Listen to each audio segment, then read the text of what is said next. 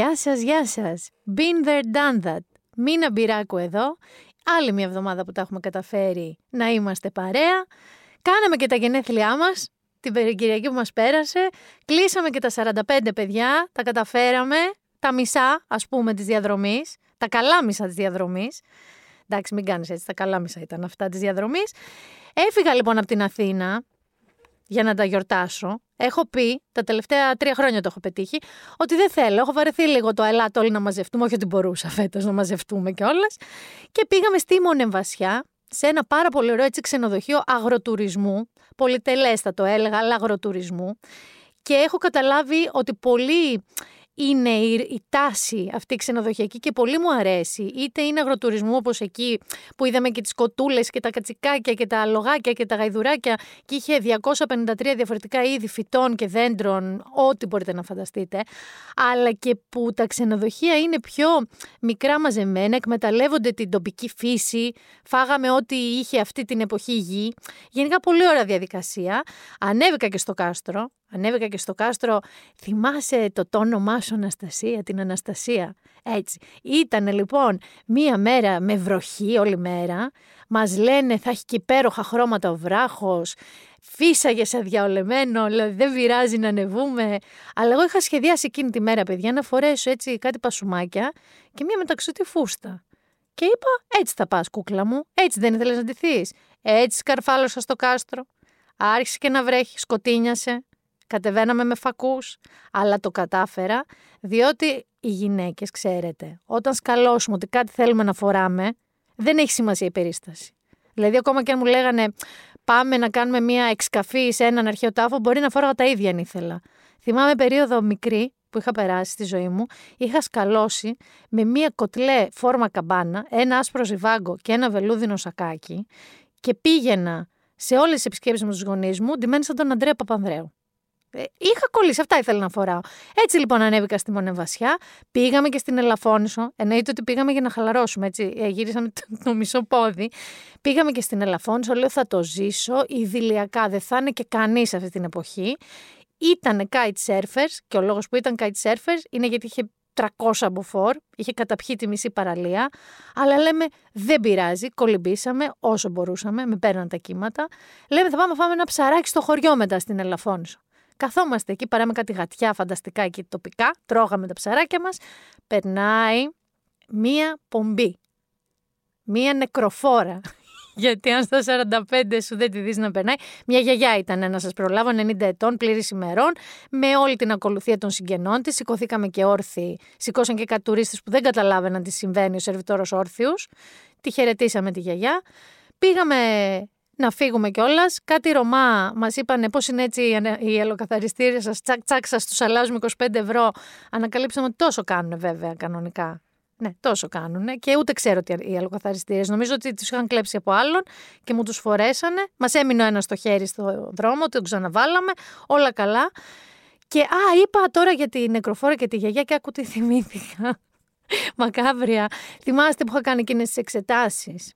Ωραία που σας είπα ότι έκανε τη μαγνητική στο προηγούμενο επεισόδιο του podcast και τα λοιπά. Βγήκαν τα αποτελέσματα. Η, τα συμπεράσματα της μαγνητικής ήταν περισσότερες σελίδες από ό,τι θα ήθελα.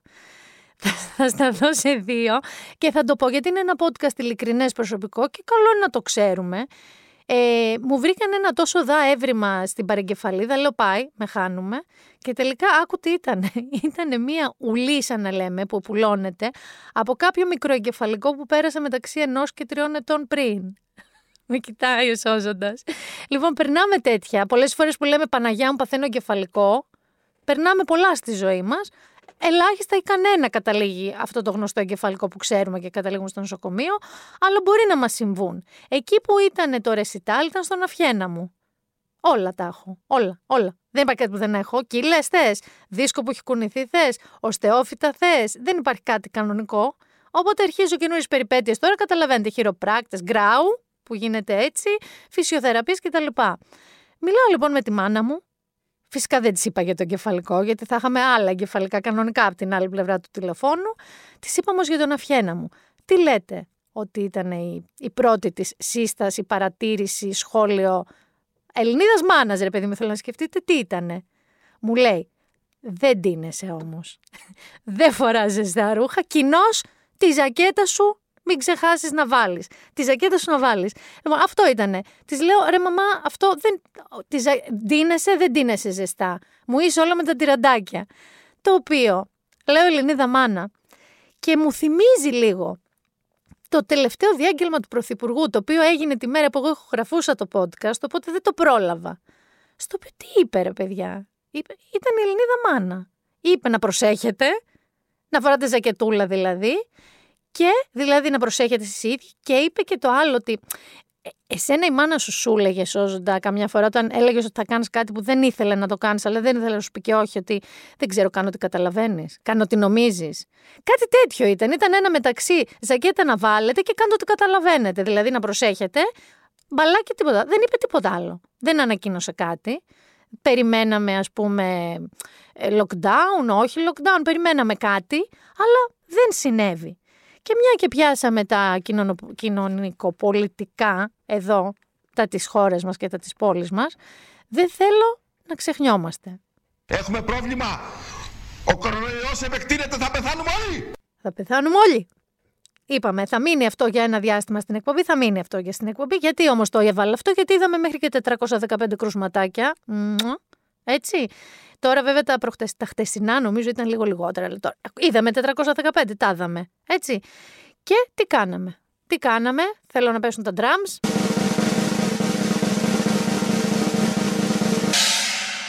Κλείσαμε τα περίπτερα. Είπαμε ότι θα κλείνουμε και τα περίπτερα στις 12 μαζί με τα μπαρ, γιατί αν δεν συνοστιζόμαστε για φουντούνια, γιατί συνοστιζόμαστε. Ε, για γαριδάκια, για πατατάκια, για γκοφρέτες. Παιδιά, τι λογική έχει ακριβώς αυτό; Δηλαδή, αρχίζω πια και αμφιβάλλω για τη, δική μου ισορροπία την πνευματική. Και σας είπα, πέρασα κάτι πριν ένα με τρία χρόνια. Δεν, ε, μην με μπερδεύετε πάρα πολύ. Σκέφτηκα εναλλακτικές, ότι ξέρω εγώ να μην μπαίνετε τσιγάρα που επιβαρύνουν τα πνευμόνια και άρα είστε επιρρεπείς στον κορονοϊό. Μήπως το σκέφτηκε έτσι ο Χαρδαλιάς. Να μην μπαίνετε προφυλακτικά. Άρα να μην σπάτε το φράγμα του 1,5-2 μέτρων. Άρα πάλι γλιτώνουμε κορονοϊό. Μήπως δηλαδή αυτό με τα περίπτερα που διαμαρτύρεστε όλοι δεν μπορείτε να πάρετε μια μπύρα. Είναι πιο μελετημένο από όσο εσείς νομίζετε. Δεν είμαι καθόλου σίγουρη γι' αυτό. Ξέρω όμως ότι στεναχωρέσαμε και τον κύριο Τσιόδρα, γιατί είδατε αυτό το τραγικό περιστατικό στον Άγιο Παντελεήμονα στο γυροκομείο με 30 κρούσματα στα 100 τεστ, ο οποίος βγήκε πια απελπισμένος, έτσι έξαλλος, νευριασμένος, που είπε ότι η Θεσσαλονίκη πήρε το μαθημά της και προσέχει, στην Αθήνα ακόμα γλέντια. Γλέντια. Και τώρα που λέω γλέντια, ρε εσύ, είδα.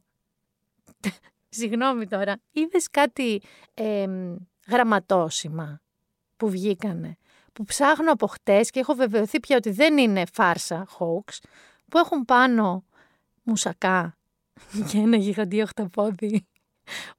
ναι, έχουν φαγητά της Ελλάδας μας. Δηλαδή μουσακά χταπόδι, δεν θυμάμαι τα άλλα, τα οποία όμως είναι φωτογραφημένα. Και από ό,τι άμα δεν είναι και με επιμέλεια έτσι.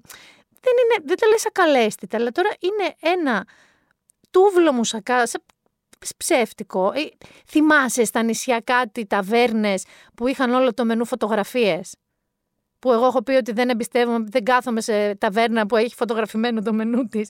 Τέτοιες φωτογραφίες και τα βγάλαμε γραμματόσημα εμείς. Δεν το πίστευα, δηλαδή. Έχω ψάξει και έχω ψάξει και έχω ψάξει και έλεγα είναι φάρσα.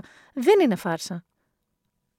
Άλλο πράγμα που δεν είναι φάρσα και θα δείτε πώς θα φτάσω από το μουσακά των ελληνικών γραμματοσύμων στο μουσακά της Αστόρια, στο μουζάκα της Αστόρια, γιατί τον λένε έτσι.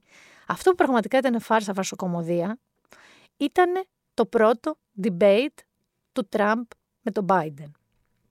Πραγματικά ήταν δύο μεγάλοι άνθρωποι που ουρλιάζανε σαν οχτάχρονα. Ήταν, ε, ε, πώς να σας πω, ε, όχι άβολο, ήταν ενοχλητικό. Με έναν, ε, τον Chris Wallace, έναν δημοσιογράφο του Fox, που δεν είναι και φιλικά διακείμενος προς τον Τραμπ, συντονιστή, που δεν υπάρχει, δεν ήταν συντονισμός αυτός, ακούστηκαν μαγείες, μαγείες, από το είσαι βλάκας, είσαι κλόουν, είσαι γραφικός, μέχρι, ε, ε, θα τα ακούσετε αμέσως τώρα, το αγαπημένο μου σχόλιο του Biden προς τον Τραμπ.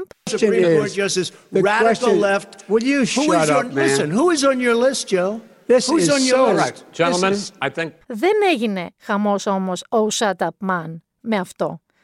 Έγινε με τη φανταστική αδυναμία του Προέδρου Τραμπ να, πώς να σου πω, να πει ότι αποτάσσομαι τους ε, white supremacists. White supremacy είναι στην πραγματικότητα η περίφημη λευκή υπεροχή. Πρόκειται για ε, ακραίες προσωπικότητες και κινήματα και ομάδες, οι οποίοι πολύ συχνά είναι και ένοπλοι, γιατί στην Αμερική ως γνωστόν πιο εύκολα παίρνεις ένα 45 από τσίχλες, ε, οι οποίοι μισούν οποιοδήποτε άλλο χρώμα δέρματος εκτός από το λευκό. Αν καταλαβαίνετε γιατί μιλάμε. Και τον προκαλεί λοιπόν και ο δημοσιογράφος αλλά και ο Πάιντεν, ο αντίπαλός του, να αποταχθεί αυτούς τους ανθρώπους. Και τι λέει ο άνθρωπος; willing to do anything. I want to see well, peace. then do it, sir. Say it. Do it. Say it. Do you want to call him? What do you want to call him? Give me a name. Give me a White name. Go ahead. supremacists Who and would white you like me to supremacists. condemn? White Proud Boys. supremacists and right Proud militia. Boys, stand back and stand by. But I'll tell you what. I'll tell you what. Somebody's got to do something about Antifa and the left because this is not a right wing own- problem. his This own is a left FBI director This said is the a threat left wing of Go ahead, problem. let- white Go ahead, sir. supremacists. Antifa's an idea, not an organization. Oh, you got it. Not Λέει Proud Boys, το οποίο είναι ο βασικός πυρήνας των white supremacists, stand back and stand by. Για να καταλάβετε τη σημασία αυτού του πράγματος, γιατί πλησιάζει τώρα και η δίκη της χρυσής αυγής και ελπίζω πάρα πολύ στις 7 Οκτωβρίου να πάρουμε όλη μια αναπνοή ανακούφισης για αυτή τη χώρα που ζούμε, σαν να βγει ο, προ- ο Πρωθυπουργός, ο πρόεδρος της Ελλάδας και να πει, ξέρω εγώ, Χρυσή Αυγή, κάντε λίγο πίσω και μείνετε σε επιφυλακή. Γιατί αυτό είπε ο Τραμπ όταν είπε Proud Boys, stand back and stand by. Έχει γίνει λοιπόν τεράστιος χαμός με αυτό το πράγμα. Βέβαια δεν είναι ο λόγος ακριβώς για να μην ψηφίσουν τον Τραμπ οι ψηφοφόροι του. Μπορεί και να είναι ο λόγος για να τον ψηφίσουν ένα μεγάλο ποσοστό τους.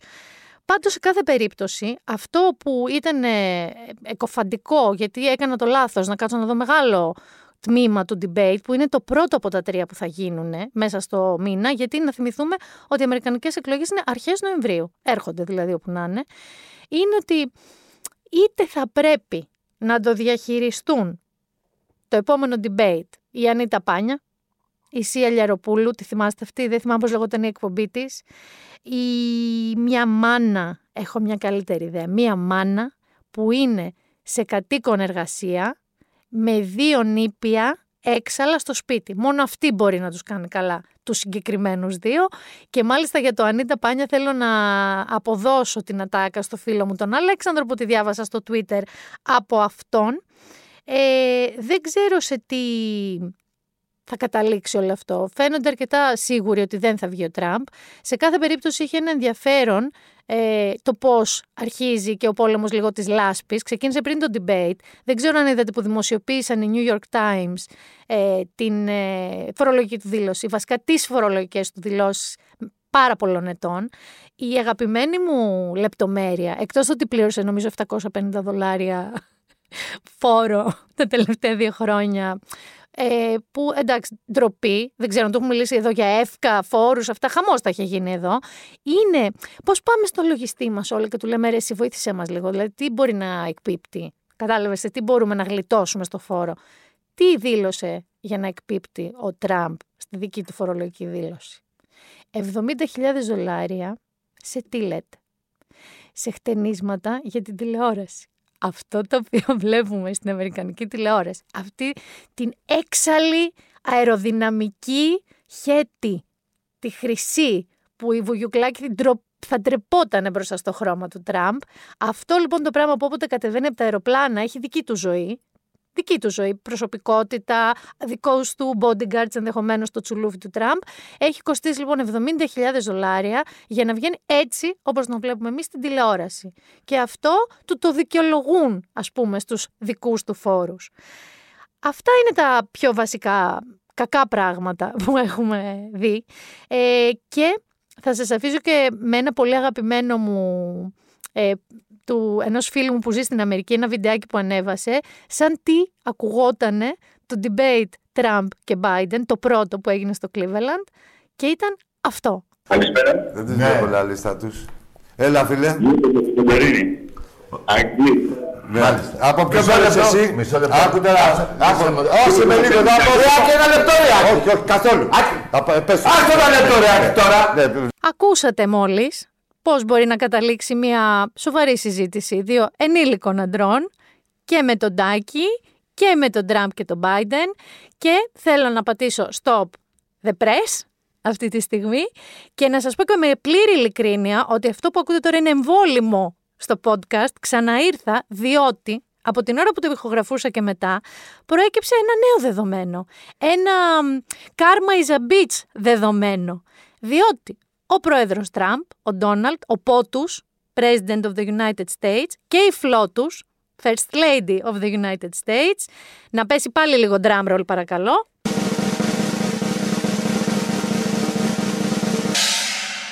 έχουν κορονοϊό. Έχουν κορονοϊό. Θυμάστε αυτό που έλεγε στην αρχή ότι είναι hoax, ότι δεν υπάρχει, ότι είναι the China virus, αυτό που πολύ πρόσφατα, πριν τρεις μέρες αν δεν κάνω λάθος, είπε ότι είμαστε πολύ κοντά στο τέλος της πανδημίας, ενώ στην Αμερική έχουν ξεπεράσει τους 200.000 νεκροί. Ε, αυτό έχει κολλήσει αυτή τη στιγμή ο πρόεδρος. Θα παραμείνει, το κόλλησε από μία σύμβουλό του, αν δεν κάνω λάθος, που νομίζει ότι αυτή η σύμβουλός το κόλλησε από κάτι στρατεύματα που είχε επισκεφθεί. Ε, τη μέρα που προφανώς είχε COVID, πήγε και σε ένα δείπνο με ρεπουμπλικάνους, κοντινό δείπνο, έκατσε με ανθρώπους σε τραπέζια. Βέβαια, εδώ που τα λέμε, ήταν αρκετά κοντά και με τον Biden στο debate. Δεν ξέρω τι μπορεί να σημαίνει αυτό. Σε κάθε περίπτωση, ο πότους της καρδιάς μας θα μείνει στο λευκό του τον Νίκο, σε αυτό το διαράκι, με τη Μελάνια μαζί, για 14 σίγουρα μέρες καραντίνα. Πράγμα που σημαίνει ότι νομίζω χάνει σίγουρα το ένα debate, ίσως και τα δύο. Και τώρα τι να σας πω, αν αυτό θα λειτουργήσει υπέρ του ή εναντίον του, οι απόψεις ε, δίστανται. Φοβάμαι ότι θα το παίξει το χαρτάκι υπέρ. Δηλαδή, αν δεν του περάσει βαριά, θα βγει να πει ότι, να, και τι είναι, μια γρυπούλα σας τα έλεγα εγώ, θα τον αποθεώσουν τα πλήθη, ή θα παίξει το χαρτί λίγο άρρωστος, λίγο τεθλιμμένος, λίγο μετανοημένος και πάλι θα κερδίσει πράγματα. Ε, ή, ακόμα χειρότερο σενάριο, θα ανυμποριαστεί, θα αρρωστήσει βαριά και θα αναλάβει ο VP του, ο Mike Pence, ο οποίος είναι ο Θεός να σε φυλάει. Είναι ε, βαθύς, βαθύς, βαθύς χριστιανός, δεν πιστεύεις στις ε, αμβλώσεις. Ε, πώς να σου πω, είμαστε ένα βήμα πριν ε, τεντιμποϊσμό, δηλαδή να γυρίσει στην Αμερική στο 50 ο αντιπρόεδρος. Ε, αυτό που ξέρω σίγουρα είναι ότι αυτή τη στιγμή στο Biden κάνουν σίγουρα τεστ όλοι, αλλά είναι σε πυρετόδεις ε, συσκέψεις για το πώς θα διαχειριστούν όλο αυτό. Εγώ να σας πω που ποντάρω. Ποντάρω στο ότι ο Τραμπ αυτή τη στιγμή δεν θα έχει κανέναν να του λέει «Πρόεδρε, άσε λίγο το Twitter κάτω». Και τώρα που θα έχει μόνο χρόνο για το Twitter, δηλαδή σκεφτείτε πόσο περισσότερο μπορεί να τουιτάρει, πας και κάνει χοντράδες να πω. Σαν αυτά με τα Proud Boys, δεν ξέρω. Πάντως αρχίζει και γίνεται πια σενάριο επιστημονικής φαντασίας το 2020. Όχι ότι δεν μας έχει προειδοποιήσει τόσο καιρό, μας έχει. Αλλά ξαφνικά, παιδιά, οι αμερικανικές εκλογές αποκτούν τελείως διαφορετική γραμμή πλεύσης, ε, οπτική, τι να σας πω. Μέχρι το επόμενο podcast σίγουρα θα έχουμε κάποια updates. Θα αλλάξω λοιπόν θέμα, θα αλλάξω κλίμα και θα πάμε σε ένα τελείως γυναικείο θέμα, γιατί αρκετά με τα κοκόρια τόση ώρα που λαλάνε στην εκπομπή. Θα πάμε σε ένα πάρα πολύ γυναικείο θέμα, με μία καλεσμένη, ένα πολύ αγαπημένο μου κορίτσι, η οποία είναι πάρα πάρα πολύ σεξι, ε, είναι μ, φλόγα ρε παιδί μου, είναι, την έχω δει να τραγουδάει Led Zeppelin, το Whole Lotta Love και να μείνω έτσι από την έντασή της. Ταυτόχρονα όμως είναι και μανούλα και με αυτή της την ιδιότητα γράφει στο Ladylike GR και όχι μόνο πράγματα. Μιλάω για την Πινελόπη Αναστασοπούλου, η οποία έχει και χίλιες ιδιότητες και τραγουδάει και ηθοποιός είναι και παρουσιάστρια είναι. Και θα μιλήσουμε για ένα πάρα πάρα πολύ γυναικείο θέμα, για το θυλασμό. Και εδώ θέλω να σταθώ και σε κάτι ακόμα, ότι μιλάει για τέτοια πράγματα, όχι μόνο στο blog μας, στο Ladylike, αλλά και στα social media της, τα οποία προσωπική μου γνώμη είναι, τα χρησιμοποιεί με έναν τρόπο πολύ σωστό. Δηλαδή, θα βάλει και το meme, θα βάλει και το βιντεάκι, θα βάλει και όσα βάζουμε όλοι στα social media μας, Όμως το χρησιμοποιεί και για να στηρίξει πάρα, πάρα πολύ τις γυναίκες. Ε, είτε πρόκειται για σχεσικά, είτε πρόκειται για θέματα μητρότητας, είτε πρόκειται για θέματα καταπίεσης. Θεωρώ ότι έχει μια πολύ ωραία χρήση των social media που εγείρει συζητήσεις, διαφωνίες, αλλά βάζει μερικά πράγματα στο τραπέζι. Πριν όμως πέσουμε στα γυναικεία που είπαμε, στα πολύ γυναικεία θέματα που θα θίξουμε με την Πινελόπη, λέω να μείνουμε λίγο ακόμα στο σεξινες και να την υποδεχτούμε με doors.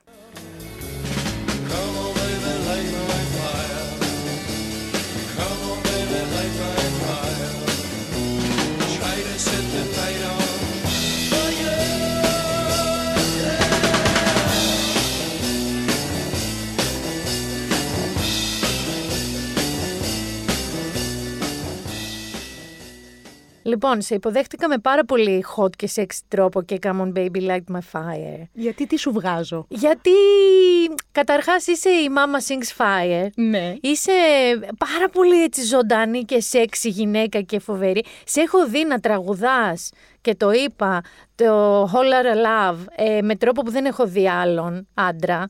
Πώς να σου πω, και μου. γυ- στη γυναίκα είναι δύσκολο να πάρει ένα γο- κομμάτι που έχει τραγουδήσει άντρας και να το πάει και που το πήγες. Το έχει πει φανταστικά η Τίνα Τέρνερ. Ναι, αλλά, αλλά. Εγώ σε είδα live να το λες και μου είχε σηκωθεί τρίχα. Οπότε γενικά σε έχω στο μυαλό μου λίγο σαν ένα αντίθασο, έτσι. Μια αντίθαση ωραία κοπέλα, η οποία όμως και εδώ επιστρέφουμε. Ε, δεν είσαι εδώ για να μιλήσεις για αυτό το λόγο. Να πω καταρχάς ότι it takes one to know one. Ναι, ναι, εγώ είμαι. τη- Είναι γεγονός αυτό. Rockstar. Είσαι, είσαι μεγάλη rockstar. Ε, Ναι. Rockstar τι σημαίνει, δεν σημαίνει μόνο βγαίνω σε μια σκηνή με πάρα πολύ κόσμο και Εσύ τραγουδάω. είσαι αυτό. Εγώ είμαι θίτσα λίγο. δεν είσαι στη καθόλου, ζωή. καθόλου φίτσα, αν δεν είσαι. Είσαι από τις πιο δυναμικές γυναίκες που ξέρω. Αλλά για να μην ευλογούμε τα Ναι, γένια μας ναι, ναι. γενικά, αυτό που ήθελα να πω είναι ότι γενικά ε, για να μπορείς να, να είσαι σε θέση να βλέπεις τον άλλον ωραία πράγματα, σημαίνει ότι τα έχεις και ο ίδιος. Αυτή είναι η άποψη μου για τη ζωή γενικά. Τι με Λοιπόν, έφερες να και, κάνω μου- εδώ και τώρα. μου δίνει την μπάσα λοιπόν που ανέφερα στην εισαγωγή πριν μπεις. Ανέφερα λοιπόν ότι τα social media, γιατί στο προηγούμενο podcast ε, κάναμε και μια μεγάλη ανάλυση για το The Social Dilemma. Δεν ξέρω αν το έχεις δει στο Netflix αυτό το ντοκιμαντέρ. Το έχω δει, ναι. Πολύ ωραία. Ότι υπάρχει αυτή η πολύ κακή ή πλευρά. Πλευρά. πλευρά των social media. Θε, και είπα λοιπόν ότι μερικοί άνθρωποι. και η λέξη influencer έχει πια δαιμονοποιηθεί. Νομίζουν Τελείως. ότι αν πει κάποιος αυτός ο άνθρωπος είναι influencer, σημαίνει σπρώχνω πάνω βυζάκια, ε, τουρλώνω ποπάκι, ε, δείχνω πίσω μια θάλασσα, ένα ξέρω. κα- Αυτό. Και ε, influence. Δεν είναι αυτό. Για μένα λοιπόν αυτό που κάνεις εσύ είναι μια πολύ σωστή χρήση των social media και των media στα οποία είσαι πολλά χρόνια τώρα ε, ως προς το να κάνεις τους ανθρώπους να συμφιλιώνονται με πράγματα, να συζητάνε πράγματα, να διαφωνούν με πράγματα και αυτό θεωρώ ότι είναι η επιδραστικότητα. Στο τελευταίο λοιπόν Μ' αρέσει πολύ blog ο τρόπος που post τα λες. σου Ναι. στο Ladylike έθιξες σε ένα θέμα που όταν το συζητήσαμε μεταξύ μας ότι θα το κάνεις μου είπες ότι είναι τζιζ ναι. και έχει κάει και η γούνα σου στο παρελθόν Και ξανακάει και, και, και τώρα. ξανακάει και, και τώρα. και θεώρησα λοιπόν, όταν μου είπες περί τίνος πρόκειται, μου λες είναι για το θυλασμό. Και λέω, τι, τι τζιζ είναι αυτό το πράγμα. Εγώ να θυμίσω σε όσους δεν το ξέρετε ότι παιδιά δεν έχω και είναι και από επιλογή μου. Ε, δεν είμαι αυτό που λένε, ξέρεις, kids person πολύ. Ωστόσο, σέβομαι απεριόριστα τις μαμάδες. Αυτές που επιλέγουν να το κάνουν, αυτές που παλεύουν όλη τους τη ζωή να το κάνουν και το πετυχαίνουν. Άρα έφερα εσένα, γιατί εμένα στο δικό μου μυαλό η λε- ο, το- ο θυλασμός δεν μπορεί να είναι ρε εσύ τζιζ θέμα. Είναι ίσως το πιο τζιζ θέμα που παίζει εκεί έξω, γιατί μ, υπάρχει μια πλάνη, αυ- και αυτή δεν είναι η προσωπική μου άποψη, για, δηλαδή για να φτάσω σε ένα σημείο να εκφράσω κάτι σε ένα τόσο σοβαρό θέμα όσο είναι ο θυλασμός, ε, το οποίο τέλος πάντων έχει μια ιατρική υπόσταση, ε, το έψαξα πάρα πολύ γιατί καταρχάς ήθελα πολύ να θυλάσω εγώ, γιατί ασχολήθηκα πολύ με το να μάθω ποια είναι τα καλά πράγματα που προσφέρει και πέρα από το δικαίωμα θεωρώ εγώ που, που έχει το παιδί στο μητρικό θυλασμό για τα ωφέλη που του προσφέρει είναι και ένα πολύ βασικό πράγμα καλό για τη γυναίκα. Γενικά το μητρικό γάλα είναι ένα θαυματουργό υγρό. Έτσι. Τέλος πάντων. Ε, το θέμα ποιο είναι τώρα λοιπόν, ότι ε, έχει περάσει μια γενική πεποίθηση στον κοσμο ε, και όλοι καταλαβαίνουμε τέλος πάντων ότι για να γίνει αυτό σημαίνει ότι έχουν μπει πολύ μεγάλα μέσα και παίζουν χρήματα σε όλη αυτή την ιστορια για να μπορέσει να, να, να δημιουργηθεί μια λανθασμένη πεποίθηση στον κόσμο ότι έλα μωρέ, ε, το μητρικό γάλα, το, το γάλα. Η φόρμουλα η που φόρμουλα λέμε. που λέμε, μπράβο, έχει μεγαλώσει τόσα παιδιά. Κοίταξε, αυτό το έχω ακούσει. Ε, ε, για μένα το τζις του θυλασμού, για να σου κάνω μια μικρή παρένθεση, είχε να κάνει με όλη αυτή τη διαμάχη με το αν μπορείς να θυλάς δημοσίως ή όχι. Και το χειρότερό μου, ε, είμαι 100% υπέρ του να θυλάς δημοσίως, είναι ε, ταΐζεις το παιδί σου. Να- Πεινάει το παιδί, τι Ναι, ακριβώς δηλαδή, πρέπει να γίνει. είναι σαν δηλαδή; να μου πεις να απαγορευτούν και τα τάπερ που ταΐζεις το παιδί σου. Εκεί είναι η τροφή του παιδιού Πάρα σου όταν πολύ ωραία. θυλάζεις. δηλαδή να μην τρώνε ποτέ τα βρέφη έξω. Ε, αλλά και το χειρότερο μου ήταν ότι άκουγα πολλές γυναίκες να το λένε αυτό. Γιατί από άντρες. Oh, δεν καταλαβαίνω και πάρα πολλά στην αρχή και ειδικά αν δεν έχουν παιδιά. Σου λέει «Ε, έβγαλε η Άλεξ το στήθος της και δεν μπορούσε να πάει παρά εκεί. Το χειρότερο είναι το, το ακούω από μαμάδες, από γυναίκες που έχουν παιδιά. Αλλά τελικά δεν είναι αυτό το μόνο ζητούμενο. Γιατί Όχι, αυτό δεν που είναι λες, καθόλου αυτό. Γιατί στο τέλος της μέρας αυτό, αν όντως τέλος πάντων υπάρχει ένα ζήτημα, πας και λίγο πιο εκεί που λέει ο λόγος. Δηλαδή, δεν είναι, για μένα ε, δεν είναι κάτι τρελό αυτό. Γιατί εγώ το ορίζω στη- στο τέλος της μέρας. Αν το παιδί μου πεινάει, θα κάνω μία κίνηση έτσι ώστε να προστατέψω και τον εαυτό μου από τα βλέμματα, αν αυτό είναι το θέμα, και να ταΐσω και το παιδί μου. Αυτό είναι, έχει, βρίσκει εύκολη λύση. Το άλλο δεν υπάρχει λύση. Έχω λοιπόν πολλές φίλες μου, όντως, που έχουν γεννήσει και που τους ε, δυσκολεύτηκαν. Δεν, δεν έχω μπει τόσο βαθιά γι' αυτό. δι- Όταν διάβασα το άρθρο σου, ήθελα να έρθεις. Ε, δυσκολεύτηκαν, μου είπαν, ξέρω εγώ, τελικά δεν μπορούσα να θυλάσω ε, και το άφησα. Υπάρχουν κορίτσια που ξέρω που έχουν θυλάσει ξέρω, μια εβδομάδα, ένα μήνα, ε, καθόλου. Ξέρω δύο μέρες.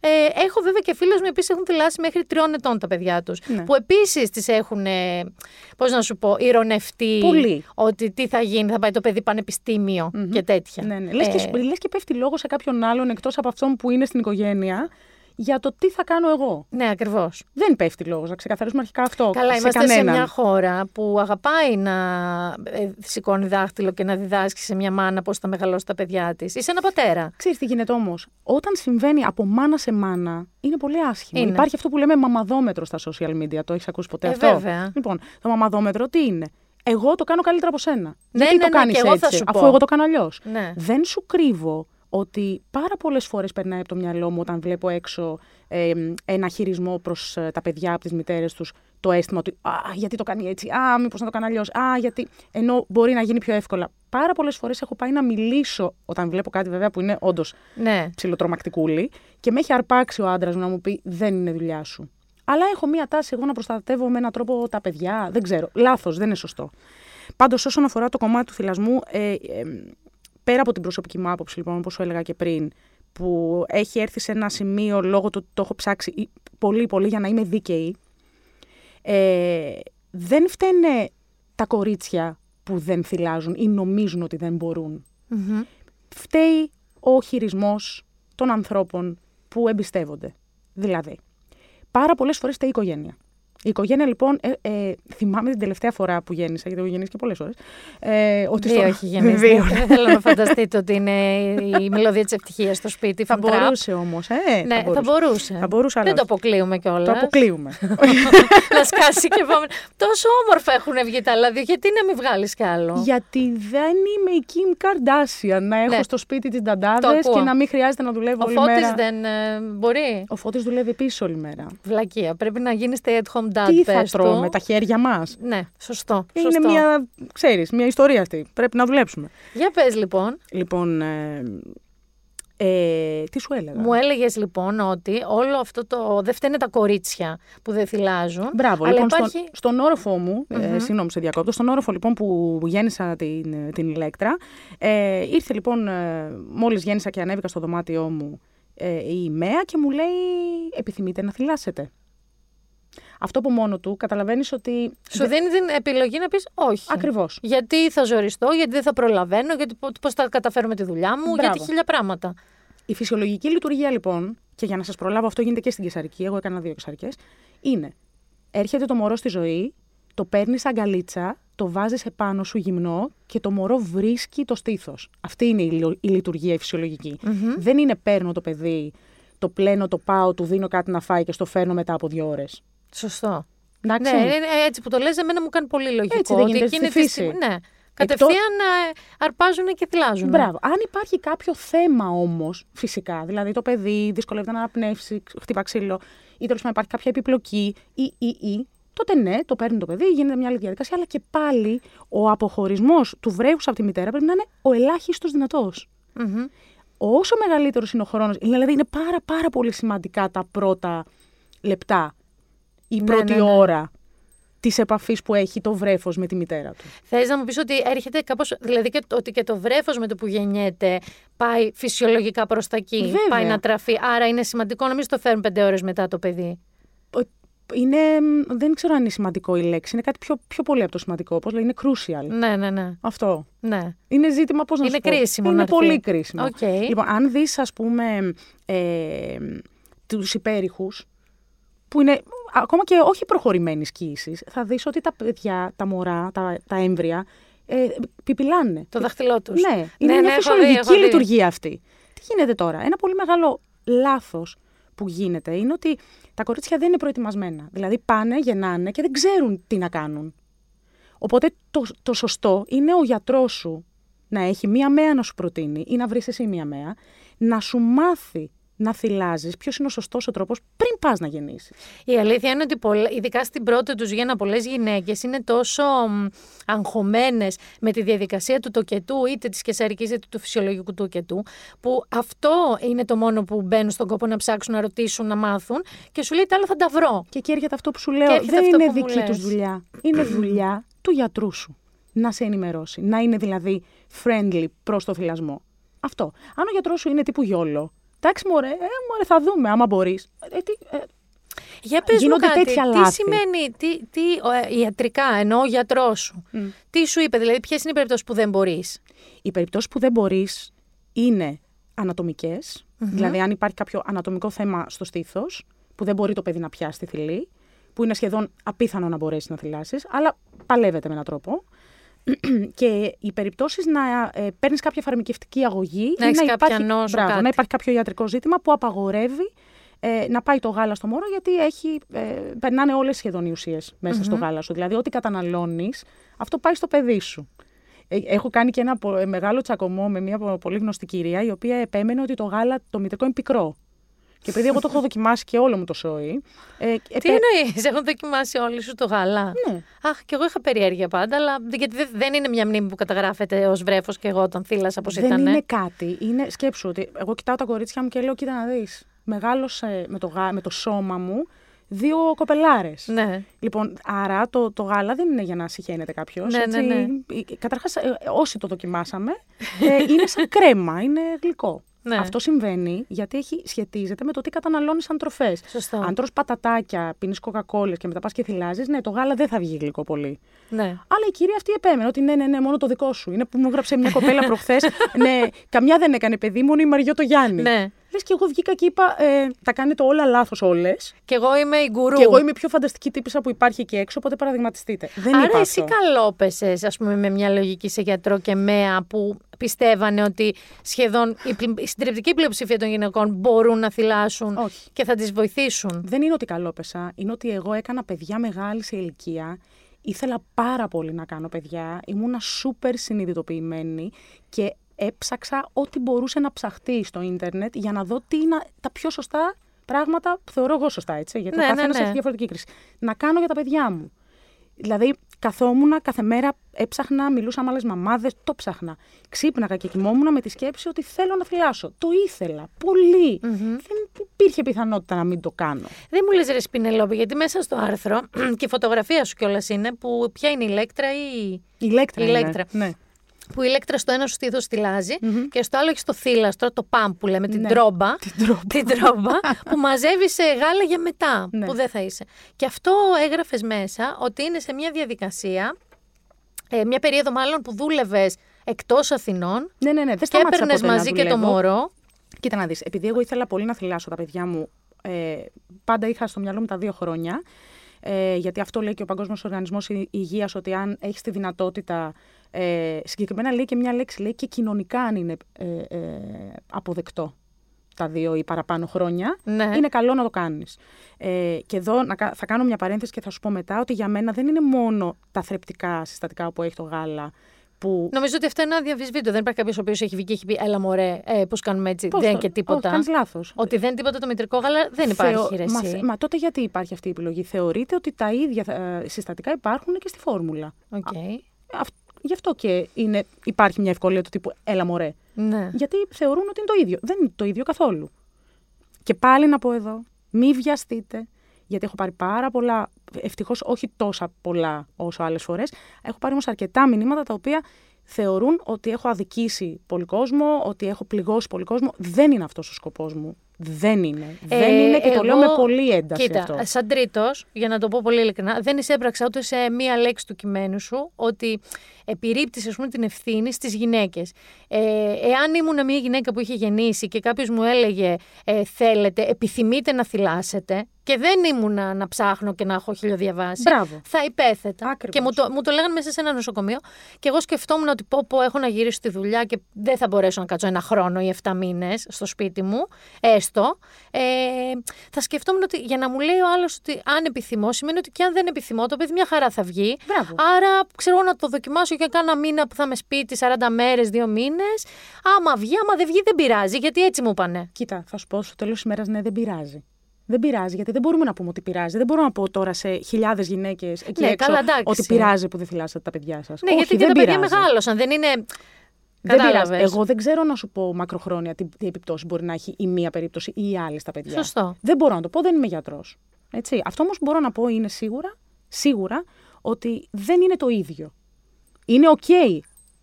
It's not the same.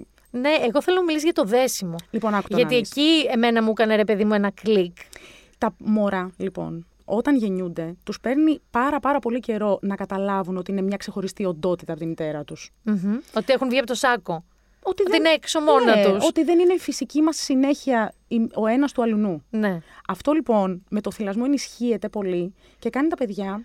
Και έχω μια, μια θεωρία εγώ γι' αυτό. Μπορεί να είναι λάθος, αλλά εμένα μου αρέσει αυτή η θεωρία και θα τη μοιραστώ μαζί σου και ελπίζω να γίνει αντιληπτό και σε αυτούς που το ακούνε η πρόθεσή μου για το πώς το λέω. Θεωρώ λοιπόν ότι η δική μου γενιά, που ήταν μια γενιά που τη δεκαετία του 70 οι γυναίκες από μόδα δεν θυλάζανε, γιατί ήθελαν να καπνίζουν. Ναι, ναι, ναι. Ήθελαν Ήταν να πιο... είναι πιο χειραφετημένες. Ήταν η πρώτη τους επανάσταση, Ήταν ρε η πρώτη παιδί τους μου. επανάσταση. Και ειδικά στην Ελλάδα, έτσι. Ακριβώς. Και θεωρούσαν ότι θα πέσει το στήθος τους και μετά δεν θα είναι το ίδιο και ότι όλο αυτό. Έλα μωρέ. Και του το λέω για τη δική μου τη μητέρα. Ναι, ε, ναι, να- ναι. ε, καταλαβαίνετε τι λέω. δεν μιλάω για κάποιου άλλου τη μαμά. Μιλάω για τη δική μου τη μαμά. Και για μένα, έτσι, και το πώς μεγάλωσα. Θεωρώ ότι ένας από τους λόγους που έχουμε θέματα ανασφάλειας μεγαλώνοντας έχει να κάνει και λίγο με αυτό. Δηλαδή, Πώς καταγράφεται, ας πούμε, στο ασυνείδητο, γιατί στην πραγματικότητα. Προφανώς. Ναι. Στο υποσυνείδητο, όχι στο ασυνείδητο. Εγώ, ας συγγνώμη. πούμε, είμαι ένα παιδί που μεγάλωσα πολύ ωραία, σε ένα πολύ ωραίο περιβάλλον, με πολύ ωραίες παιδικές αναμνήσεις. Δεν είχα ε, καμία μ, σχέση βίας, ας πούμε, μέσα στην οικογένειά μου. Όλα ήταν υπέροχα, τέλεια, φανταστικά. Γιατί έχω κάποια ψυχολογικά, ή είχα τέλος πάντων μεγαλώνοντας. Ε, και ήθελα πάντα να έχω κάποιον ε, να με αγαπάει, να με προσέχει, να, να στηρίζομαι πάνω του. Νιώθω ότι αυτό δεν το πήρα όσο θα έπρεπε. Και πιστεύω ότι αυτή η γενιά έχει θέματα γιατί ενδεχομένως δεν πήρε αυτό. Άρα πιστεύεις ότι χτίζει με μία λογική και την ψυχολογία και το χαρακτήρα ενός παιδιού αυτό; Δεν ξέρω για το χαρακτήρα. Η Μια- επαφή αυτή; Νιώθω ότι η συναισθηματική ασφάλεια που δίνει ο θυλασμός είναι κάτι που δεν μπορεί να αντικατασταθεί. Ότι νιώθει το παιδί ότι Με το- είναι η μαμά μου και είμαι σε επαφή με τη μαμά μου. Συνεχίζω με ένα κομμάτι της σωματικά Ναι. να είμαι κάθε μέρα. Δεν ξέρω τι είναι αυτό που κάνει. Ίσως είναι η επαφή του, του στόματος, του, το δέρμα-δέρμα. Γιατί είναι τέλειως διαφορετικό το δέρμα σιλικόνη Ναι. και το δέρμα-δέρμα. Ε, μ, ίσως είναι ότι η, η ανάγκη, πώς να σου πω, όταν πεινάει το, το παιδί και εσύ θυλάζεις, ε, μπορεί να γίνει, ξέρω εγώ, μέσα στη μέρα 10 φορές, 15 φορές να, να φάει. Είναι διαφορετικό με το μπουκάλι. Όπως και να έχει. Ξανά. Γιατί δεν ξέρω από ποιο σημείο θα ακούσετε όλα αυτά που ακούτε. Ε, Παιδιά, είναι, είναι φοβερό όμως ότι ένας άνθρωπος βγαίνει και λέει κάτι. Το οποίο είναι λίγο φυσιολογικό, ενώ ε, βάση φύσης. Αν παρακολουθήσετε τα ζώα, είναι αυτό. Ακόμα και όταν π.χ. τα γατιά που έχω εγώ αρχίζουν και τρώνε τροφή, συνεχίζουν και θυλάζουν. Και δεν θυλάζουν. Απλά βεντουζώνουν στη μαμά τους για ασφάλεια. Αυτό σου εξηγώ. Δηλαδή δεν κατάλαβες τι εννοώ, δεν Ναι, πίνουν ακόμα γάλα. το ξέρω. Αλλά πάνε και αρπάζουν το, τη θηλή και κάθονται εκεί και πουρπουρίζουν για ασφάλεια. Άκου τώρα να δεις. Εγώ αποθύλασα τη δεύτερη μου κόρη πριν ε, ένα μήνα, στις 15 Αυγούστου. Αλήθεια. Ναι, ναι. Λοιπόν, Πόσο είναι η μικρή, δύο. Γίνεται δύο σε ένα μήνα, ναι. Λίγο νωρίτερα από δύο λοιπόν αποθύλασα. Ε, μ, το παιδί έγινε ένα άλλο παιδί μόλις αποθύλασε. Γιατί είναι αυτό που λέμε... πο- πώς το- πότε θα απογαλακτιστείς, Ναι, ναι, ναι. που ναι, το ναι. λέμε σε μεγάλους. Και βλέπεις ότι η ανάγκη να απογαλακτιστεί ένας άνθρωπος είναι όταν είναι έτοιμος Ναι. να φύγει από κάτι και την ασφάλειά του για να γίνει πιο ανεξάρτητος. Ναι. Αυτό είναι. Το πήραμε από, τα, απ- από το παράδειγμα των παιδιών και το μεταφέρουμε εμείς Το πότε θα σε grown-ups. απογαλακτιστείς. Μπράβο. Λοιπόν, ε, γιατί το παιδί μου, ε, εγώ συνειδητοποίησα κάποια στιγμή ότι το παιδί το έκανε αυτό μόνο και μόνο για να νιώθει ασφάλεια. Αλλά την ασφάλεια του την είχε. Στα δύο χρόνια ένα παιδί έχει πάρει όλο αυτό που Ναι, χρειάζεται και έχει να αρχίσει, πάρει. νομίζω ότι είναι και η ηλικία και αυτό το λένε και terrible twos, που αρχίζει και θέλει τα όρια του, αρχίζει και Μπράβο. θέλει παίρνει την αυτονομία πρωτοβουλίες. του. Γίνεται χαμούλη. Επειδή λοιπόν έβλεπα ότι εμένα πια με χρησιμοποιούσε ε, σωματικά, Ναι. χρειαζόταν να της σταματήσω αυτό το κομμάτι για να της δώσω την ευκαιρία να γίνει πιο ανεξάρτητη. Να σταθεί στα δύο τόσα τα ποδαρίνια Τα της. δύο, το, τόσο είναι και γερά τα πόδια της. Λοιπόν, ε, γι' αυτό και μπήκα σε αυτή τη διαδικασία και θεωρώ, γιατί θα μιλήσουμε και για τον απογαλακτισμό σε podcast που θα κάνω κι εγώ και γενικά μου, μου το ζητά να, να τους το πω. Δεν ξέρω αν αυτό που έκανα εγώ ήταν ο καλύτερος τρόπος, αλλά είναι ένας τρόπος. Ε, αυτή είναι η διαδικασία. Θέλω όμως, αν μου επιτρέπεις, να σου διαβάσω ένα μήνυμα που έλαβα, Βεβαίως. το οποίο δεν είναι Εννοείται. καλό μήνυμα, Α, είναι υβριστικό; ούτε υβριστικό. Είναι, οκ, σε μαλώνουνε; Με μαλώνουν πολύ. λοιπόν, Ε, Πιστεύω σίγουρα θα σε μαλώσουν και μετά από αυτό. Ακούστε να δείτε, ε, μέχρι να βρει η Πινελόπη το μήνυμα. Εγώ αυτό που θέλω να σας πω είναι ότι ε, η Πινελόπη αυτό που προσπαθεί να πει είναι ότι ακούστε το ενστικτό σας. Αυτό, σωστά. Το μητρικό ένστικτο έχεις μεγαλώσει ένα παιδί, το θρέφεις μες στην κοιλιά σου, έτσι, μέσα με το, το πλακούντα σου κτλ. Και η φύση λέει ότι συνεχίζεις και το θρέφεις, το ταΐζεις, το έχεις πάνω σου, γιατί είναι ακόμα πάρα πολύ ανήμπορο. Δεν έχει όραση, δεν έχει όσφρηση στην αρχή, δεν έχει πάρα πολλά πράγματα η αρχή με το που βγαίνει. Και χρειάζεται ακόμα την εξωτερική πλευρά του σάκου που ήταν μέχρι τώρα. Αυτό λοιπόν που σας λέει να ακούσετε το ένστικτό σας και να μην αφήσετε εξωγενείς παράγοντες ή ανθρώπους που για χίλιους λόγους παίζουν το χαρτί της ευκολίας. Γιατί δεν είναι εύκολος ο θυλασμός. Πολλές φορές είναι και πόδινος, το έγραψες. Θα σου πω κάτι. κτλ. Αλλά να ακούσετε το ένστικτό σας και αν μη τι άλλο, να βρείτε τους σωστούς ανθρώπους για να το προσπαθήσετε. Ναι. Εγώ, Αυτό. εγώ πιστεύω πολύ σε αυτό. Ε, σέβομαι απόλυτα την απόφαση μιας γυναίκας να μην θυλάσει για λόγους. Ε, έχω ακούσει γυναίκες να μου πούν ότι συχαίνονται. Έχουν ακούς, έχω ακούσει γυναίκα να μου πει ότι ανατριχιάζει. Έχω ακούσει γυναίκα να, να μου πει ότι κάθε φορά που πάει να μου πιάσει το στήθος κλαίω φρικάρω. Αυτό είναι μια κλινική περίπτωση. Ε, και, και το καταλαβαίνω, το αντιλαμβάνομαι και μπορώ να πω με το χέρι στην καρδιά ότι σέβομαι μια γυναίκα που νιώθει έτσι και προτιμώ να μην θυλάσει από το να θυλάσει, γιατί το γάλα που θα δώσει στο παιδί της δεν είναι το σωστό το γάλα. Γιατί είναι αυτό που λέμε, το, δεν θυμάμαι ε, ποιος το έχει γράψει αυτό το ποίημα, αλλά θα, θα στο βρω και θα σου πω ότι αν φτιάχνεις ψωμί και δεν σου αρέσει να φτιάχνεις ψωμί, είναι ένα ψωμί που αυτός που θα το φάει δεν θα το ευχαριστεί ποτέ. Ναι, κατάλαβα τι λες, ότι αν το κάνεις και η άλλη γυναίκα σου με συνέχεια να τριχιάζει, φρικάρει κτλ. Και, και το κάνει γιατί πρέπει, Ναι. δεν είναι και αυτό η λύση. Μπράβο. Λοιπόν, Πες ο- μου το μήνυμα. Λοιπόν, το μήνυμα είναι πολύ μεγάλο. Ξεκινάει από κάπου, της απαντάω, αλλά θα σου πω το τελευταίο που μου έγραψε. Το τελευταίο λοιπόν που μου έγραψε, αφού της είπα ότι θέλω να καταλάβεις ότι δεν είναι αυτό αυτό που κάνω, γιατί ξεκίνησε λέγοντάς μου ότι ε, κάνω επανειλημμένως ε, μαθήματα θυλασμού. Ναι. Έτσι. Ότι εμείς δηλαδή που δεν θυλάσαμε τα παιδιά μας δεν τα αγαπάμε. Εγώ έγραψα πολύ ξεκάθαρα ότι για μένα αγάπη σημαίνει το γεγονός ότι εγώ άφησα τον εαυτό μου στην άκρη πέντε χρόνια για να ασχολούμαι μόνο με τα παιδιά μου και να βρίσκω τρόπους να Ναι. τους δίνω. απ- Αλλά αυτό είναι δικό μου, παιδιά. Δεν είναι κανενός, δεν έχω απέτηση εγώ από κανένα να κάνει το ίδιο. Καλά, παιδιά, εντάξει. Ε, αν την ξέρετε λίγο και την παρακολουθείτε, είναι ο τελευταίος άνθρωπος που θα κρίνει αν ε, αγαπάτε πολύ τα παιδιά σας, δεν τα αγαπάτε. Δηλαδή, ε, νομίζω ότι εξορισμού θεωρεί ότι τα αγαπάτε. Δηλαδή, είναι αυτό το είδος ανθρώπου. δεν σηκώνει δεν χέρια είναι- και δάχτυλα να δείξει. Όχι. Αλλά ε, ε, ο μόνος λόγος που το κάνω επανειλημμένα είναι γιατί από τις 10 γυναίκες που θα το διαβάσουν θα έχω ένα hate message που είναι OK και τα, οι υπόλοιπες 9 μου στέλνουν μηνύματα ότι τους εμπνέει αυτό. Μπαίνουν το σε διαδικασία. προσπαθήσουνε. Ναι, και εγώ το, το, θε- το θέλω αυτό. Μου αρέσει. Ξέρεις πόσε γυναίκες μου έχουν στείλει μήνυμα και μου έχουν πει: Ξέρεις τι, ε, κατάφερα να θυλάσω και κατάφερα γιατί μου είπες αυτό και αυτό και αυτό. Και ναι, εγώ έδωσε ψηλώνω μέσα, 10 πόντους μετά. μέσα στο κείμενο έδωσε και πολύ χρήστη. Δηλαδή. Ε, Πρακτικές συμβουλές. Ναι, Ναι. και έκανες και αντρές θέματα που έχουν πολλές γυναίκες, ότι πονάνε, ότι τραυματίζει τη θηλή τους, ότι δεν μπορούν μετά, Ας δεν πούμε, αντέχουν. Στο νοσοκομείο, στο μεευτήριο. Δεν σου πει ποτέ κανείς όταν έχει τραυματιστεί η θηλή σου γιατί το παιδί δεν έχει πιάσει σωστά. Γύρνα το παιδί ανάποδα να μην σε πιάνει στο ίδιο σημείο, γιατί είναι σαν να χτυπάς συνέχεια το ίδιο σημείο. Την πληγή, ναι. Την πληγή. Κανένας δεν θα σου το πει. Θα σε αφήσει να συμβεί, να πονάς όσο πονάς, να μην αντέχεις και να πεις δεν μπορώ. Κατάλαβες θέλω να σου πω. Και Οπο- δεν μου λες ρε εσύ Πινελόπη, επειδή αυτά είναι προβλήματα που αντιμετωπίζουν πάρα πολλές γυναίκες. Δεν είναι μία στο Όλες. τόσο. Άρα, ποιο, ποια ειδικότητα μπορεί να βοηθήσει μια γυναίκα που το θέλει Η να συ- θυλάσει; Καταρχάς ο γιατρός της. ο γιατρός της. Ο γιατρός της πρέπει να είναι friendly προς αυτό, να θέλει. Και να, είναι- μπορεί να την παραπέμψει ενδεχομένως και σε. να μπορεί να την παραπέμψει και η ίδια μπορεί να απευθυνθεί σε συμβούλους ε, θυλασμού. Υπάρχουν τόσες, τόσες, τόσα group στο Facebook που μπορείτε να βρείτε ε, συμβουλές και γυναίκες να απευθυνθείτε να σας βοηθήσουν. Υπάρχουν άπειρα πράγματα στο Ιντερνετ. Δηλαδή ψάχνετε άλλα και άλλα. Δεν μπορεί Ναι. να ψάξετε αυτό, είναι τόσο απλό. Δηλαδή ψάχνετε παπούτσια, ας πούμε. Δεν μπορείς Ναι. να ψάξεις πώς γίνεται αυτό. Ή μπορείς να, να ψάξεις και να ψάξεις και ειδικούς, αν θεωρείς ότι δυσκολεύεσαι πάρα πολύ. Να ψάξεις μια ΜΕΑ, ένα σύμβουλο θυλασμού. Μηνά, πριν. Εγώ δεν σου λέω να, πο- να φτάσεις να πονάς. Ναι, στο, ναι, στο ναι. λέω, άμα φτάσεις να πονάς, για να πονάς σημαίνει ότι έχει πιάσει το παιδί λάθος. Για να μην πιάσει λάθος, πρέπει κάποιος να στο δείξει. Υπάρχουν βίντεο στο YouTube, μπαίνεις, το βλέπεις Ναι. πώ πιάνει το παιδί. Κατάλαβες, Ναι. θέλω να σου πω. Δηλαδή, αυτό είναι που λέει πολλοί κόσμος ότι άμα θες θα το κάνεις. Και εγώ σου λέω, εξάντλησε τις περιπτώσεις και μετά έλα να κουβεντιάσουμε, ρε παιδί μου. Δεν τρέχει. Δηλαδή, εγώ δεν σου κουνάω το δάχτυλο σε καμία περίπτωση. Αλλά αυτός ο ένας άνθρωπος που θα βρει μία τάκα που του έχω πει εγώ και θα τον βοηθήσει, για μένα είναι πιο σημαντικός από σένα που με βρίζεις. Αυτό λοιπόν και αυτό ήταν και η εισαγωγή μου. Αυτό ήταν ακριβώς και η εισαγωγή μου. Ότι τα social media που είναι προσωπικά, το θυμίζω, και τα media στα οποία λες τη γνώμη σου, έτσι, δεν εκφωνείς ένα κείμενο, δεν παίζει κάποιο ρόλο. Οτιδήποτε είναι τελείως προσωπικό, λες κάτι προσωπικό. Και είσαι και ανοιχτός σε κριτική. Εννοείται. Εννοείται ότι κάποιος θα σε βρει, εννοείται ότι κάποιος θα σου πει Με έκανες να νιώσω χάλια που εγώ δεν θύλασα και δεν σου δίνω εγώ αυτό το δικαίωμα. Ενώ εσύ δεν κάνεις αυτό, έτσι το εισέπραξε. δεν, εγώ έχω σταματήσει να απαντάω πάρα πάρα πολύ σε όλα. Αλλά για αυτούς οι οποίοι μπορεί να το σκέφτονται, μπορεί να δυσκολεύονται, μπορεί να είναι σε ένα έτσι κομβικό σημείο, ένα μετέχμιο του να θυλάσω ή να μην θυλάσω, για παράδειγμα, στο συγκεκριμένο θέμα.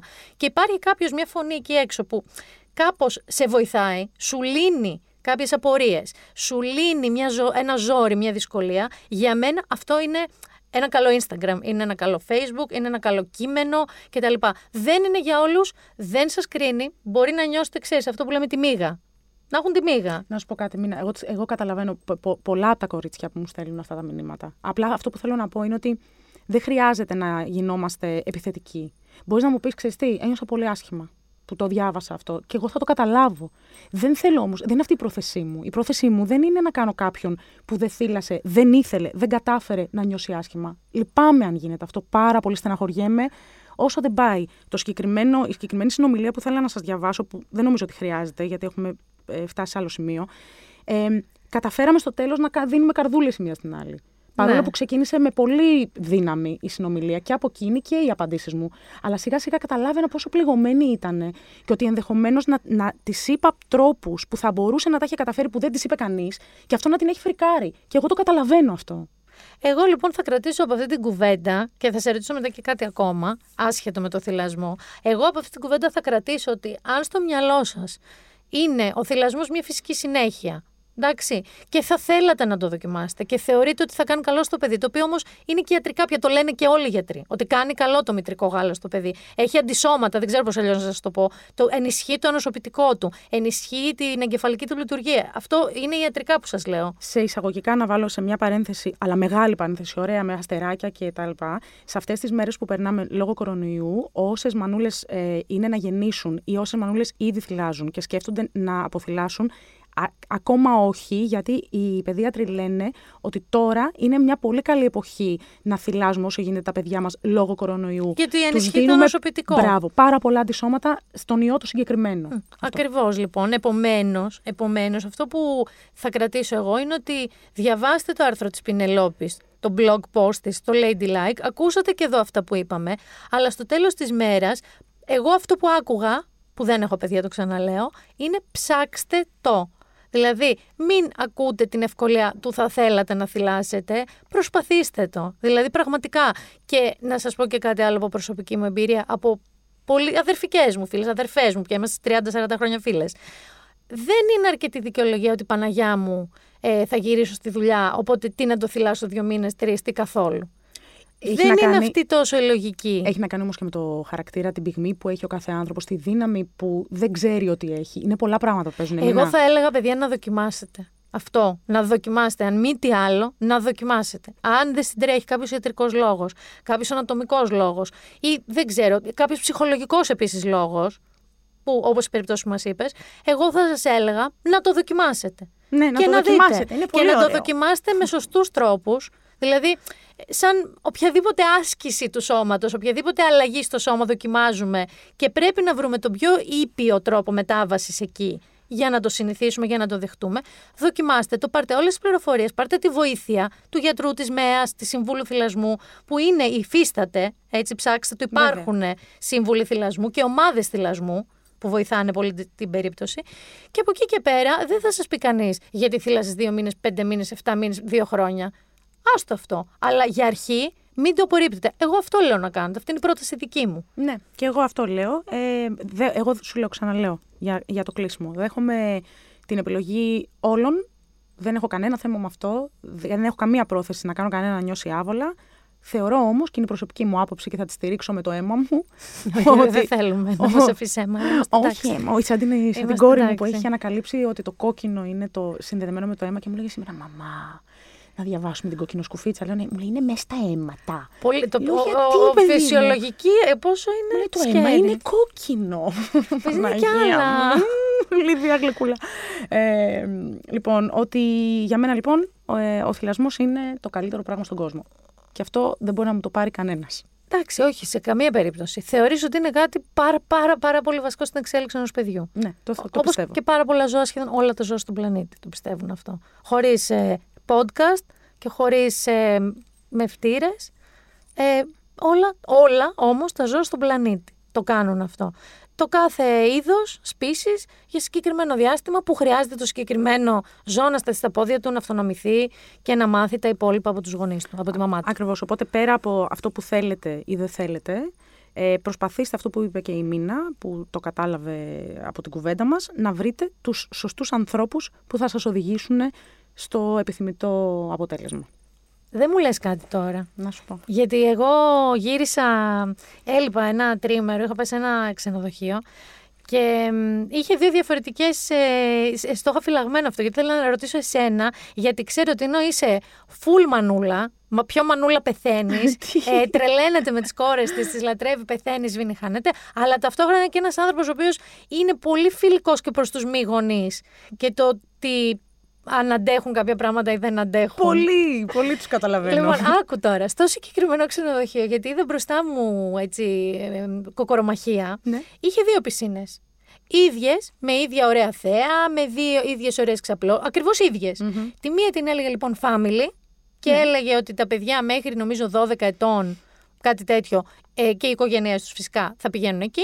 Και την άλλη την έλεγε, ξέρω εγώ, κάτι άλλο. Και ήταν κυρίως ζευγάρια σαν εμάς χωρίς παιδιά, ε, μεγάλοι άνθρωποι, ξέρω εγώ, μεγαλύτερης ηλικίας. Όταν υπάρχει αυτή η δυνατότητα σε ένα ξενοδοχείο, είναι πάρα πολύ ωραίο και έξυπνο αυτό. Άκου τώρα τι έγινε. Και αντί να χαίρονται αμφότεροι, εμείς σίγουρα χαιρόμασταν. Ναι, έτσι, φυσικά. σίγουρα θα σου πω, γιατί έχω φάει πάρα πολύ μπόμπα σε πισίνα κι- ε, κοινή που δεν μπορούσα να πω και κάτι.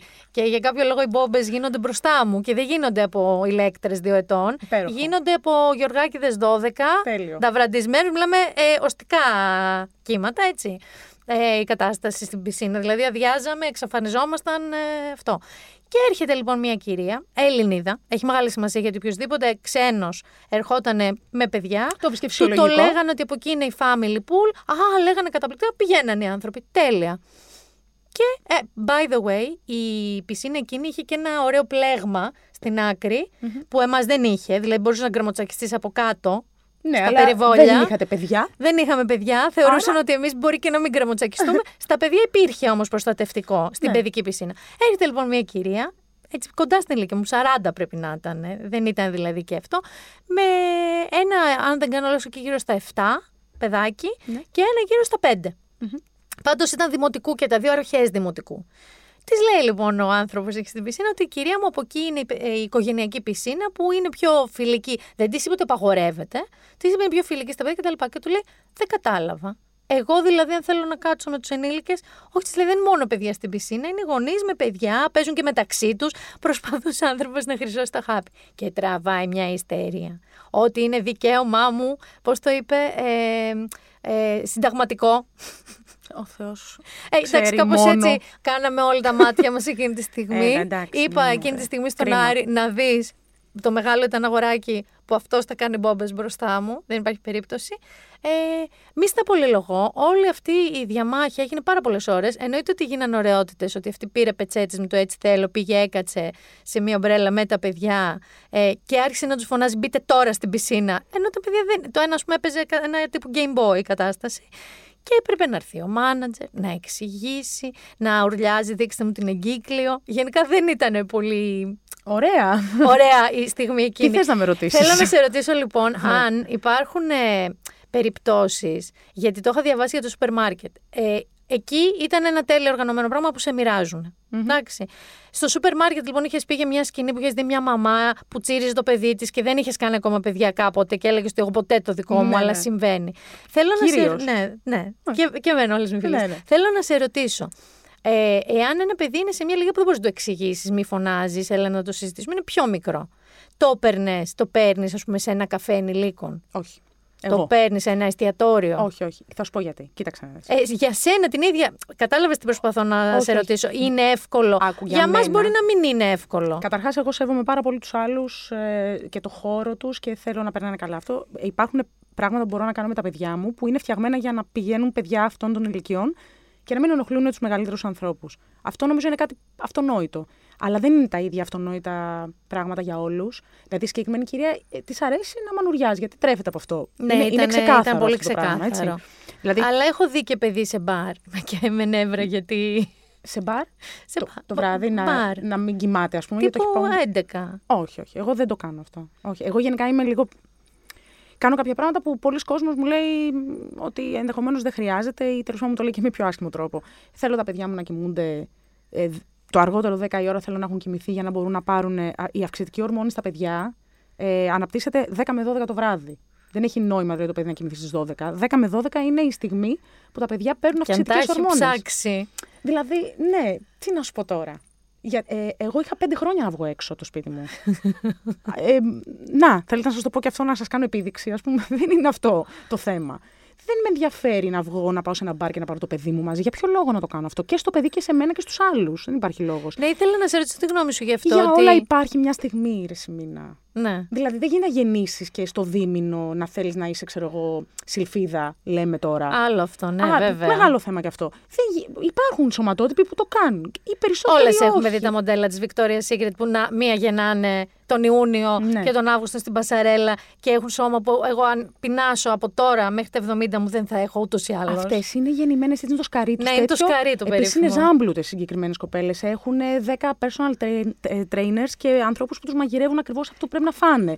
Είναι πολλά. Δεν μπορούμε να ταυτίζουμε τον εαυτό μας με αυτό. Ναι. Αλλά όπως και να έχει, θεωρώ ότι όταν μπαίνεις στη διαδικασία να κάνεις ένα παιδί συνειδητά, γιατί είσαι μεγάλος άνθρωπος και όριμος, καταλαβαίνεις ότι υπάρχει ένα εύλογο χρονικό διάστημα στο οποίο θα πρέπει. Θα ζοριστείς, ρε παιδί μου. Ναι. Δεν ξέρω αν θα ζοριστείς. Ενώ δεν θα ζήσει όπως ζούσες πριν. Αυτό είναι το μόνο σίγουρο. Ποτέ δεν θα ζήσω όπως ζούσες πριν. ποτέ, ποτέ. Εκτός κι αν κάνεις αυτό που έκανα εγώ τώρα που θα βγει την Παρασκευή το, το κείμενο. Και πεις, γιατί το κείμενο δεν, ξε- δεν το έχεις δει ακόμα. Όχι. Ωραία. Το κείμενο λοιπόν ξεκινάει λέγοντας: Έχεις οραματιστεί ποτέ μια σκηνή και μετά από λίγο καιρό να γίνει; Έχεις σκεφτεί ποτέ ότι εκεί που είσαι στην κίνηση, ξέρω εγώ, στην Κυφυσίας, να πεις Πάω στο αεροδρόμιο, παίρνω ένα αεροπλάνο και φεύγω. Ναι. Το έκανα εγώ αυτό. Με τα παιδιά. Χωρίς τα παιδιά. Ω Χριστός. Δεν το πιστεύω για σένα αυτό. Αποθήλασα και είπα ότι τώρα χρειάζομαι τέσσερις μέρες με τον άντρα μου γιολό. Και πού πήγατε. Πήγα στα Χανιά και κοιμήθηκα στο κεδρόδασος. Κάτω από τον ουρανό και κάτω από τον κέντρο. Πόσα χρόνια πέρασε για να το κάνεις αυτό; Πεντέμιση. Αλλά ξέρεις τι ωραία που το απολαμβάνω τώρα. Ναι. Και, έχει, και ξέρεις Εντάξει, είναι γιατί το λογικό. Η απολαμβάνω. μικρή είναι δύο ετών τώρα είναι. Μα- Μα είναι λογικό αυτό που μου λες. Ρε παιδί μου, ολοκληρώθηκε ο στόχος οικογένεια, καταλαβαίνεις. Ναι. Πάρταρες εσύ τώρα. Καλά, με φανταστείς. Ότι τα αλλά καταφέραμε ναι, λίγο. Ναι, τα Κάπως- καταφέραμε. Ναι. Ναι. Για κάθε λοιπόν περίοδο της ζωής σου υπάρχει ένα χρονικό διάστημα που πρέπει να κάνεις κάποια πράγματα. Οφείλεις, χρειάζεται, όπως θέλετε. Έτσι είναι οι πείτε το. συνθήκες, ναι, Ναι, οτιδήποτε. γιατί το πρέπει είναι σαν να σου έχει πει κάποιος άλλος. Δεν υπάρχει πρέπο. Πρέπει σημαίνει μου έχει πει κάποιος άλλος να κάνω κάτι. Αλλά χρειάζεται να αφοσιωθείς εκεί, να κάνεις αυτό. Δεν γίνεται αλλιώς. Δεν γίνεται να σου κοιμίζει κάποιος άλλος το παιδί κάθε μέρα, ας πούμε. Κάθε μέρα όχι, αλλά εντάξει, που και που. Ναι. Δηλαδή βγαίνατε, δεν είναι ότι δεν κουνιώσασταν από το σπίτι. Εγώ προσωπικά δεν έβγαινα. Δεν Εσείς, γινότανε και θα ναι, σου ναι. πω γιατί. Γιατί δουλεύω βράδυ. Σωστό. Επίσης δουλεύω όλη μέρα. Κάνω πέντε δουλειές. Σωστό. Είμαι εδώ. Άρα κάποια στιγμή έπρεπε να είσαι και εκεί. Κα- Αυτό. Ναι. Κάποια στιγμή Δηλαδή, έπρεπε όταν να είσαι παίζεις και στο εκεί. θέατρο και στα καπάκια έχεις live, ας πούμε, εγώ μπορεί να με κοιμόμουν τρεις μέρες συνεχόμενες για να μπορώ να πάω τα παιδιά μου στην παιδική χαρά ή κάπου. Αυτό που καταλαβαίνω όμως είναι ότι η μητρότητα είναι μια custom made εμπειρία. Ναι, Είναι, είναι. τελείως προσωπική του καθενός. Ισχύει. Είναι τελείως πώ το βιώνει. Είναι τελείως τι βοήθειες έχει γύρω του, πώς μπορεί να το στηρίξει, τι απαιτήσεις έχει η ζωή του και υποχρεώσεις και ούτω καθεξής. Άρα η μητρότητα γενικά είναι μια τέτοια εμπειρία. Ε, και εμείς που δεν είμαστε, που δεν έχουμε μητρότητα και γονείς. Γιατί δεν έχεις γάτες, μια χαρά Ε, μητρότητα. ε, βρε- Αυτά είναι για πάντα βρέφη. Το ξέρεις, δεν μιλάνε ποτέ να σου πούν κάτι. Είναι για πάντα βρέφη. Ξέρουν για αυτές, πάντα. ξέρουν αυτές. Αλλά ξέρουν. Έτσι. Ε, και από εκεί και πέρα και είναι προσωπικό και κάθε γυναίκας πώς χειρίζεται την εγκυμοσύνη της, τη γέννα της. Έχω χάρη γιατί διάβασα ότι έχουν αυξηθεί πολύ φυσιολογικοί τοκετοί. Ε, από, επ- από απέτηση των γυναικών, έτσι, με την έννοια ότι επιμένουν και δεν πάνε κατευθείαν και σαρική. Άλλο αν υπάρξουν επιπλοκές, προφανώς είναι ο γιατρός εκεί.